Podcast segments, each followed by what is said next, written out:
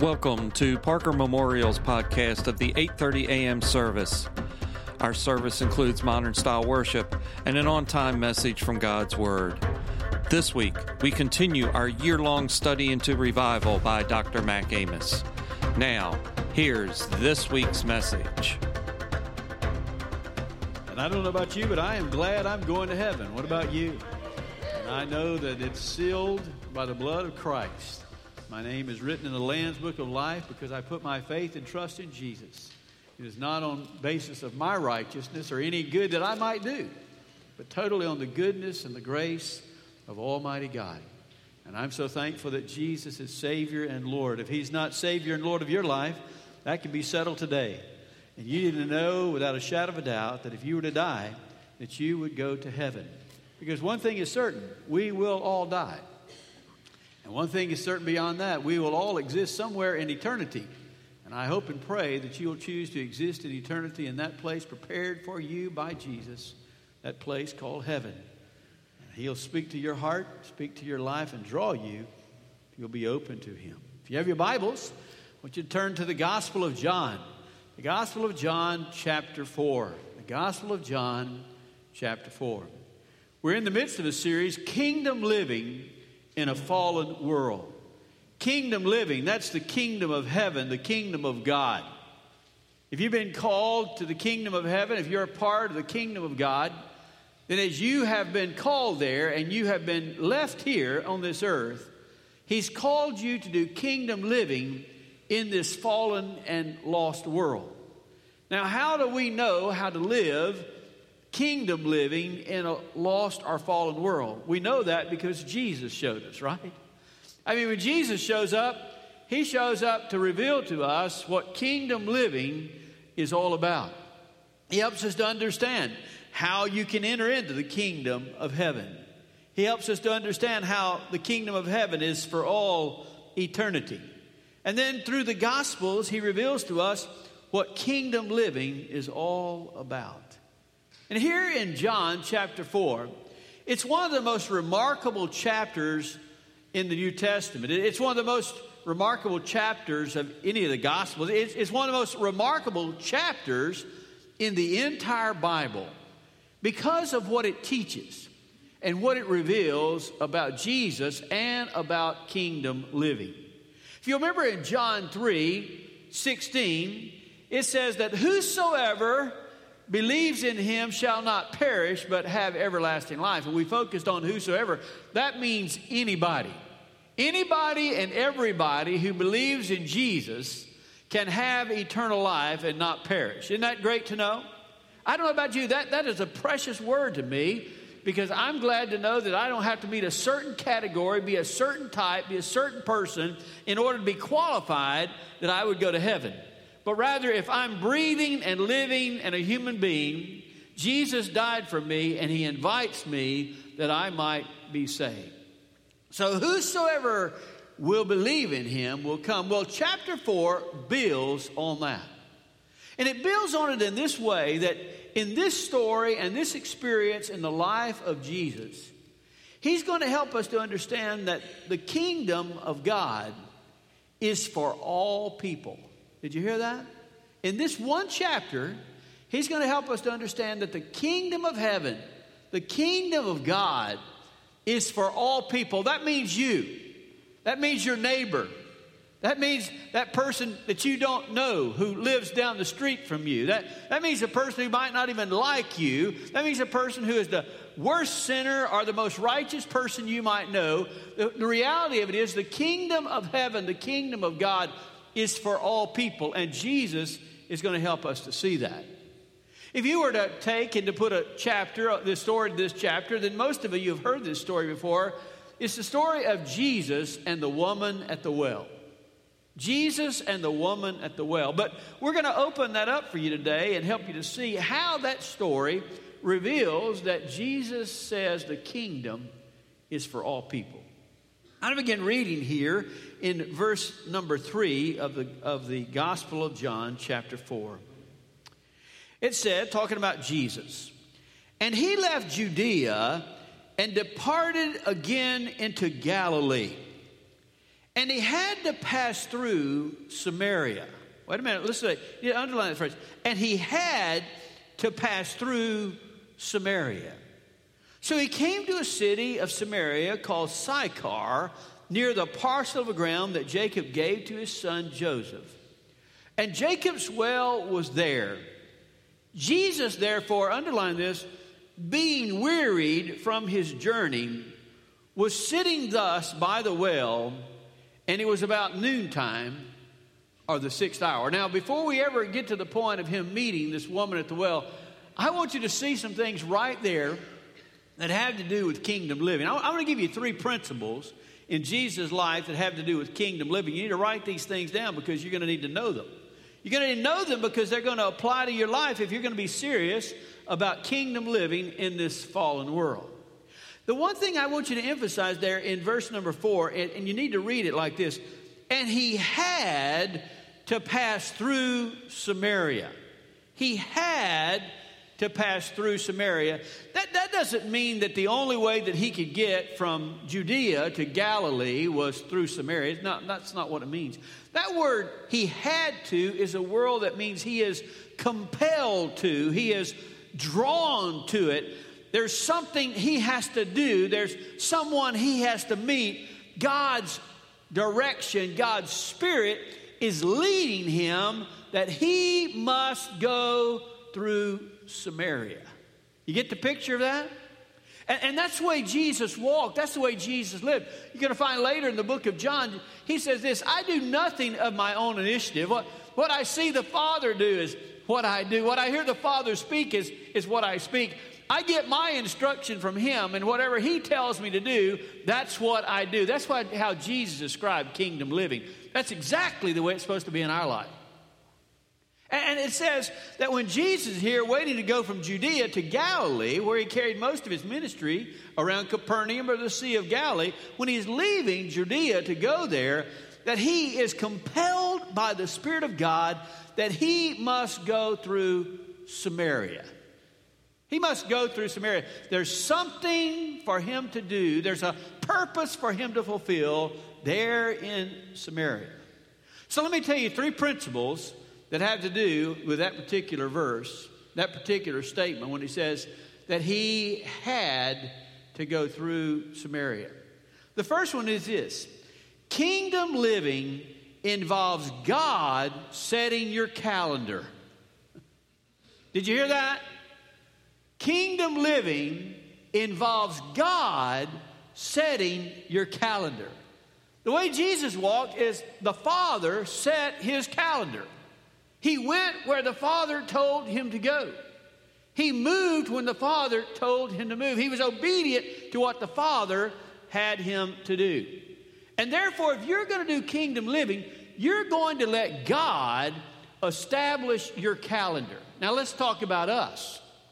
Our problem is so many of us have pushed our calendars so full, so busy, we don't have time to do what God would have us do. Isn't that the truth? I mean, are any of you busy? There, are two things you hear everybody say. I don't care if they're three years of old or they're 90 and been retired for 25 years. You'll hear two things that people say. The first thing is, I'm so busy. I'm so busy. Matter of fact, retired people will tell me, and it's kind of discouraging for those of us who are getting closer to retirement time, but retired people will say, Man, I'm busier now than when I worked. Well, I think I'll keep working. We're all so busy. We all got so much to do.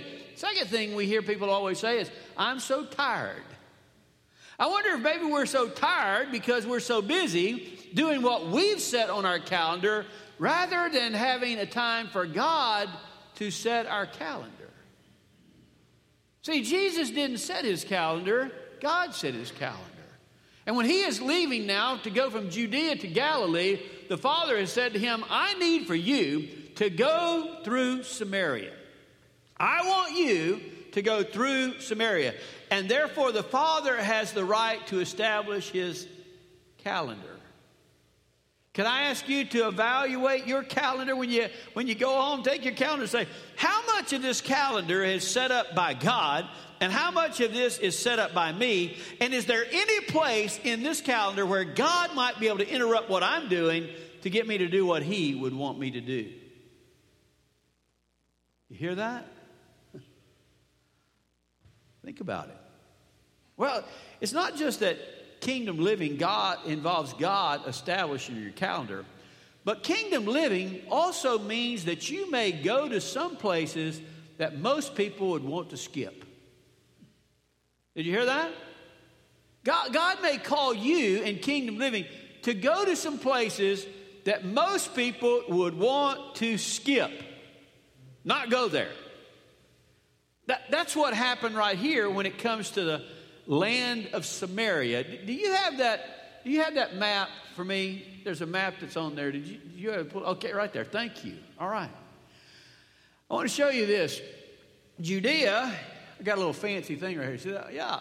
Judea's in the south, and he's going to Galilee, which is up by the Sea of Galilee. Now, the closest route that you would go is to go from Jerusalem through Samaria to the Sea of Galilee. But Samaritans and Jews did not like each other. That's putting it lightly. They despised one another. Matter of fact, the Jews so despised the Samaritans that most Jews, whenever they would leave to go to Galilee, instead of going to this straight, they would go and they'd cross over the Jordan. This is the Jordan River. They would cross over the Jordan, go into the land of Perea, go all the way up here, and then cross back over to go to the Sea of Galilee. They would do that, even though that's a longer trip, they would do that because they didn't want to have to deal with Samaritans. They didn't want to to be in the land of Samaria. They want to be defiled by those Samaritan people. And therefore, they would cross over and go this route. But not Jesus. When Jesus is told by God that I need you to go I must needs go by way of Samaria. And there's a little city right there, Sychar, right inside of Samaria, where Jesus goes to. Most Jews would want to skip it. I'll go somewhere else. I'll, do something else for you, God. But not Jesus, the Son of God, because his Father told him to, went to that forsaken land that Jews would think, in that place where nobody would want to go they are willing to go. Kingdom living involves going to some places that other people might want to skip. Other people might want to wipe out and say somebody else has to do that. Kingdom living, that's what Jesus taught us to do. Third thing from these verses kingdom living involves serving God even when you're tired and weary. Did you hear that? Where'd you get that? Well, look here in verse number six. Whenever he comes to the city of Sychar, it says, Jesus, therefore, being wearied from his journey, was sitting thus by the well. It was about noontime or the sixth hour. What does it say about Jesus? It says he was tired. It says he was weary. You know what that means? Jesus had a physical body just like we do. And he, his body would get hungry and his body would get tired. He would get weary. He's traveled. He's thirsty. That's what Jesus. Jesus, at this particular point, described in this gospel, is tired, weary, and thirsty, we find out. But in the midst of being tired, weary, and thirsty, he still is going to fulfill what God has called him to do, involving meeting a woman at that well. And see, that means that whenever you're going to do kingdom living, sometimes you're going to be tired, sometimes you're going to be weary, but even when you're tired and weary, there may be something that God has you to do. There may be some calling He has for you, something, some purpose He has for you, something that He's designed for you, something He wants you and you alone to do. And you must be willing to do it. It's, it's funny to me if you ever go on mission trips with people. People who've first been on mission trips, first time they do, they'll that first morning, I'm telling you what, they're all dressed up and they're ready to go, and they're they're they're can't wait to get out there and work. But by the end of the week, they're dragging. You're trying to find them. Where, where'd they go? well, get, get them out of the bunk. Get them over here. They got, we're, we're, we're tired. We're, let me tell you something. You got to be willing to serve God tired and weary as well as the first day of the project.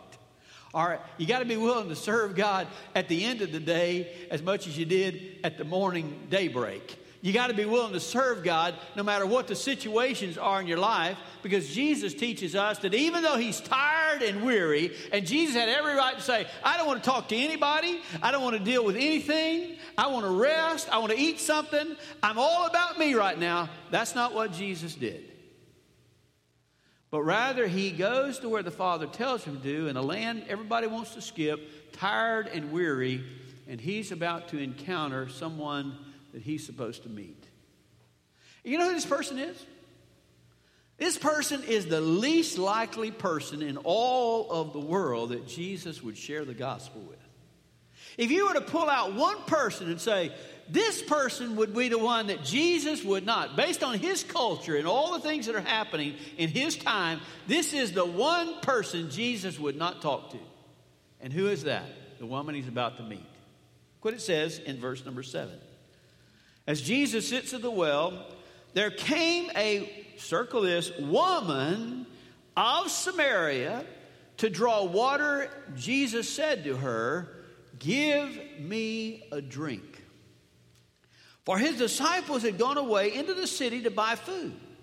The Samaritan woman therefore said to him, Listen now, how is it that you, being a Jew, ask me for a drink since I am a Samaritan woman? for Jews have no dealings with Samaritans. Jesus answered and said to her, If you knew the gift of God and who it is that says to you, Give me a drink, you would have asked him and he would have given you living water. She said to him, Sir, you have nothing to draw with, and the well is deep. Where then do you get that living water? You're not greater than our father Jacob, are you? who gave us the well and drank of it himself, and his sons and his cattle? Jesus answered and said to her, Everyone who drinks of this water shall thirst again. But whoever drinks of the water that I shall give him shall never thirst. But the water that I shall give him shall become in him a well of water springing up to, here it is, eternal life. The woman said to him, Sir, give me this water so I will not be thirsty nor come all the way here to draw. And he said to her, Go call your husband and come here. The woman answered and said, I have no husband. Jesus said to her, You have well said, I have no husband. For you have had five husbands, and the one whom you now have is not your husband. This you have said truly.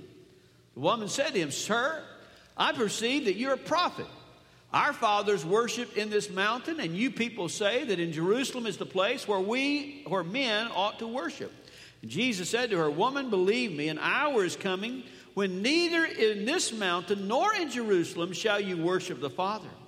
You worship that which you do not know, but we worship that which we know, for salvation is from the Jews. But an hour is coming, and now is, when the true worshipers shall worship the Father in spirit and truth, for such people the Father seeks to be his worshipers. God is spirit, and those who worship him must worship in spirit and truth. And the woman said to him, I know that, circle this, that Messiah is coming, he who is called the Christ. When that one comes, he will declare all things to us. You need to underline verse 26 about four times. Listen what it says.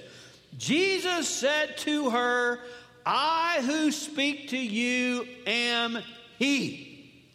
You hear what he just said? Without, without any stuttering, without any picture language, he just outright tells her, I am the Messiah. I am the Messiah. The only time recorded in the Gospels that he specifically says, oh, there's times when they ask him questions, the only time he specifically says to a person, I am the Messiah. Wow. And at this point, his disciples came and they marveled that he was speaking with a woman, yet no one said, What do you seek and why do you speak with her? So the woman left her water pot and went into the city and said to the men, Come see a man who told me all things that I've done. This is not the Christ, is it? And they went out of the city and were coming to him. Verse 39. And from that city, many of the Samaritans believed in him because of the word of the woman who testified, He told me all things that I have done.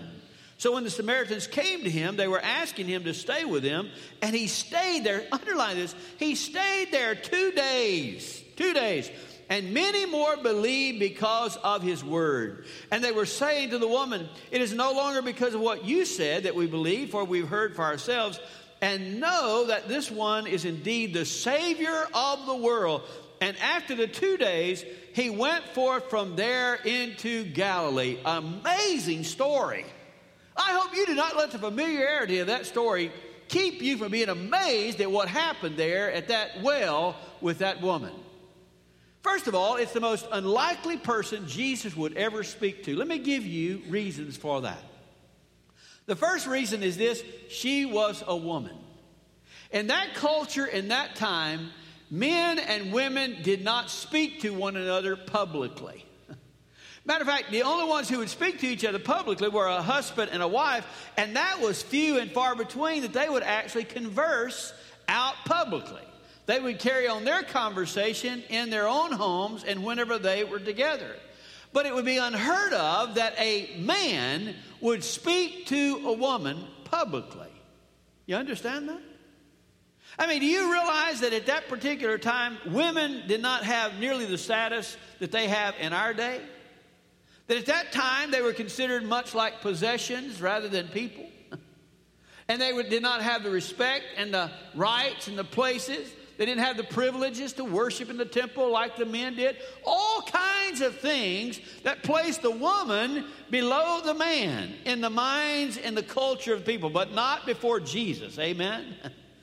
Jesus considered her of great value. He did not care that she was a woman. He didn't care what the culture said. He didn't care what anybody said. He looked at her and saw her as a person.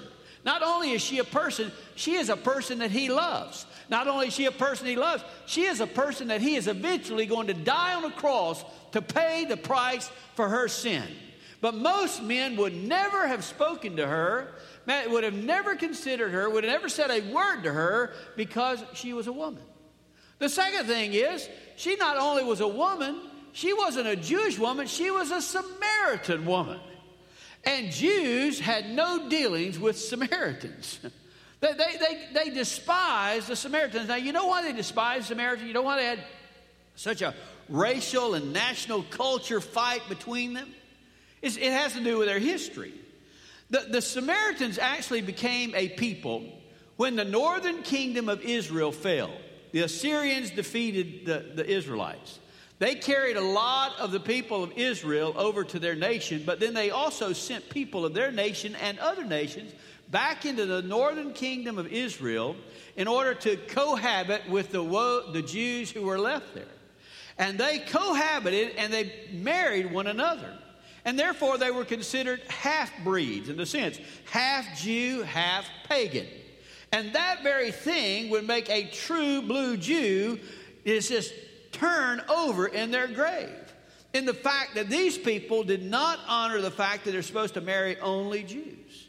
But that's not the only reason. Historically, as the Samaritans were there, they constantly fought against the children of Israel when they were trying to accomplish things. Whenever the southern kingdom got defeated, you've read, up, you, you've read about it in, in the book of Nehemiah, you read about it in the book of Ezra, you read about all these things that happened when they came back and they were going to start to rebuild their temple, when they were going to rebuild their wall, the Samaritans did not want them to come back. Samaritans did not want them to rebuild their wall. So you find out that they resisted them and they lied and they would fight against them. All those things that Nehemiah wrote about, all those things Ezra. If you'll find Sanballat was a Samaritan, Tobiah was a Samaritan. They were fighting against the children of Israel, trying to reestablish their nation. And whenever they were doing, working hard to do it, Samaritans fight. They despised them for what they did. Not only that, they worship a different God or they worship in a different way. They considered that they were the chosen people of God, that they were supposed to worship. They had their own Pentateuch, the first five books of the Bible. They, they worshiped in a mountain called Gerizim. and that's where they would worship. And they said, This is where you worship, not down in the temple in Jerusalem. And they would despise the Jews because they said that Jerusalem was the place where they were supposed to worship. In other words, the picture is this they were in race and in nationality and everything else, they were in, in conflict with one another.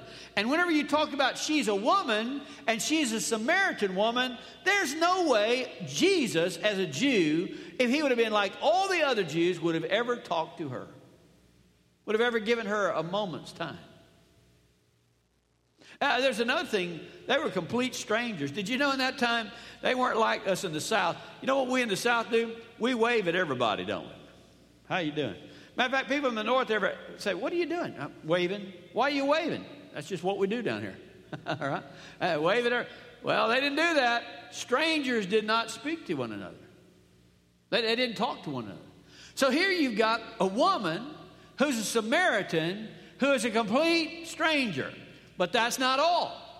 You find out whenever he reveals to her what he knows about her, he knows that she's what? A woman of questionable character.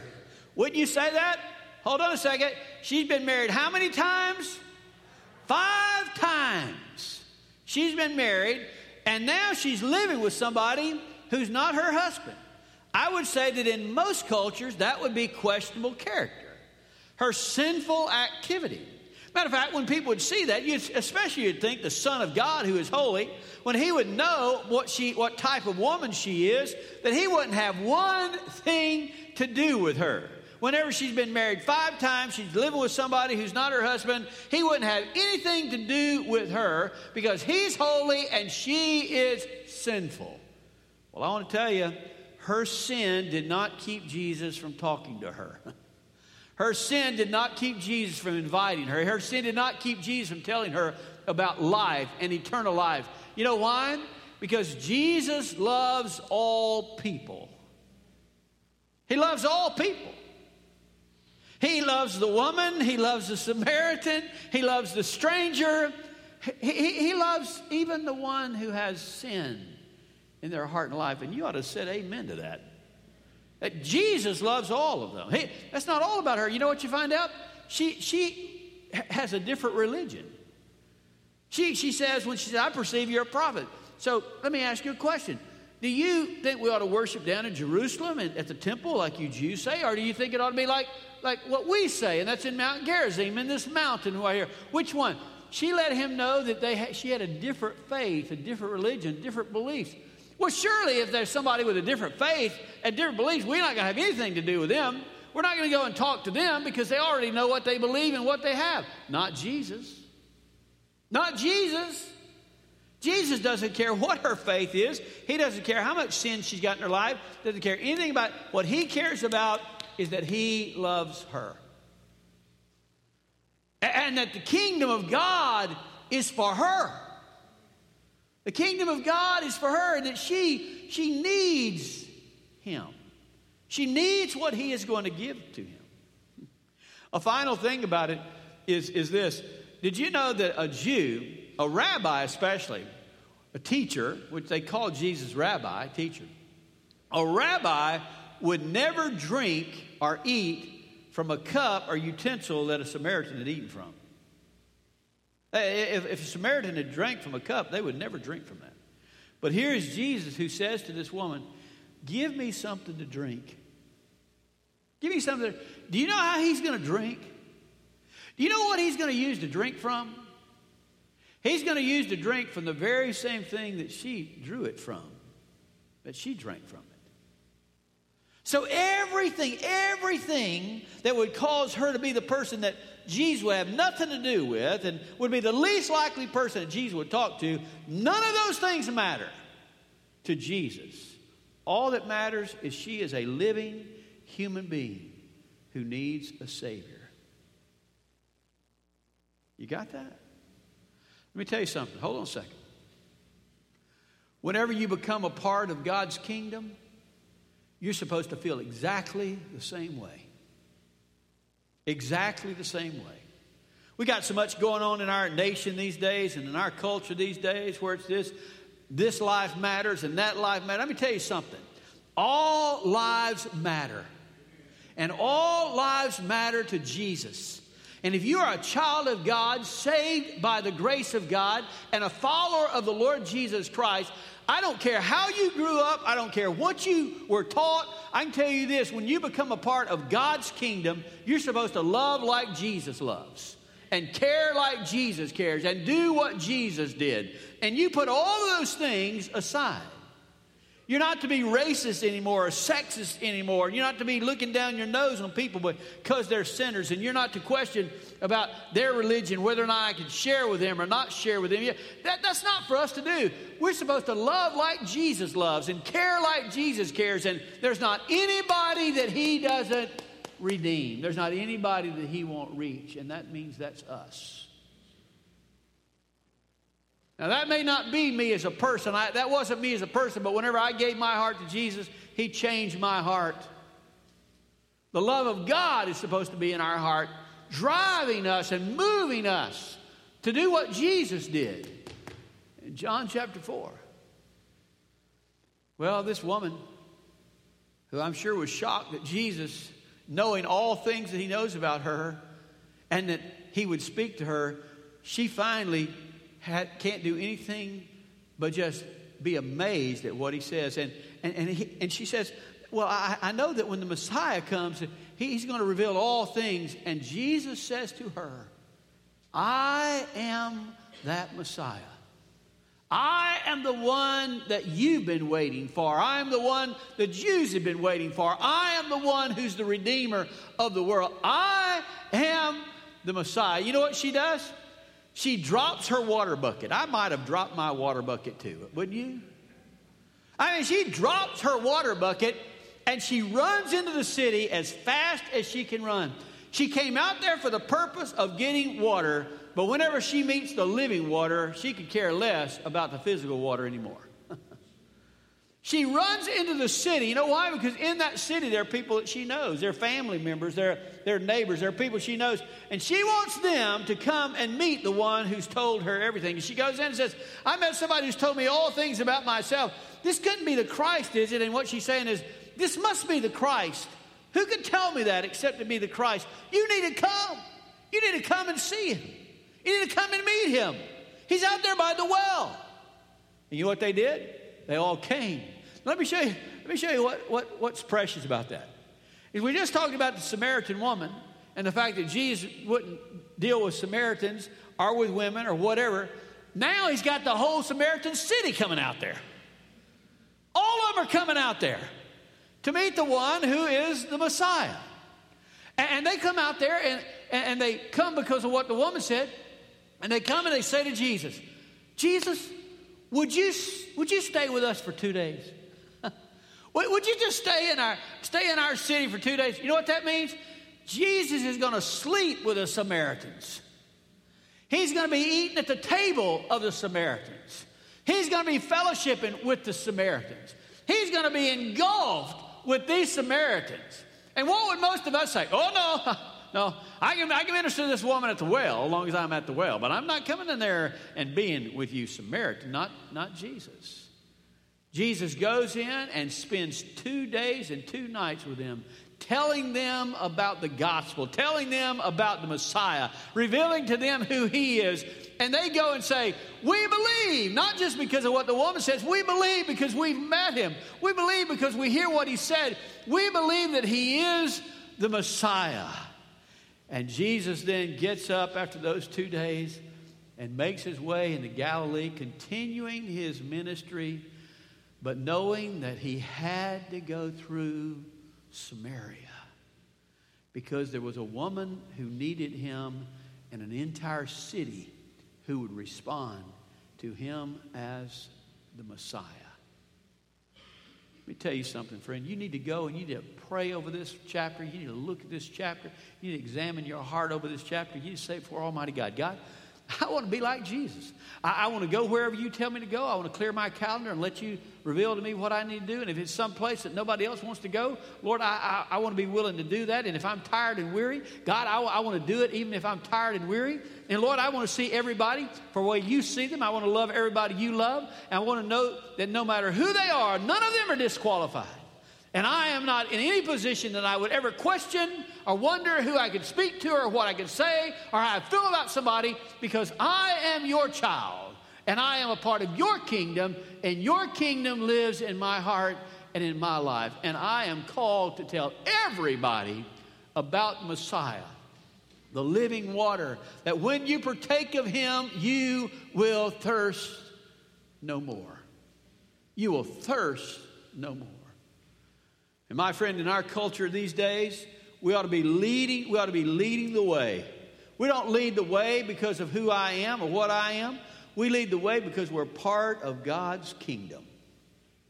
And as a part of God's kingdom, we're going to let Jesus be Lord over our life. And what we see Jesus do, we're going to do. Where Jesus goes, we're going to go. Whom Jesus loves, we're going to love. That's what it means to be a part of the kingdom of heaven. That's what it means for the kingdom living to happen in a fallen world. And what this world needs right now, I'll tell you, what this world needs is he, it needs a group of people who love Jesus, who are serving Jesus, who let the Spirit of God lead their life, who will give a balm of Gilead over a hurting nation and love people no matter who they are. No matter who they are. And the only hope we have is that we, as a part of God's kingdom, will do what God called on us to do and follow the example of our Lord. Amen. He certainly was a wonderful example, a remarkable chapter where he says, the least likely person, I've got time for them. I've got time for them.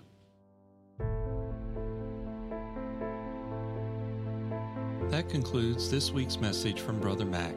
Additional sermons and reference materials are available from our website at parkermemorial.com slash sermon dash series.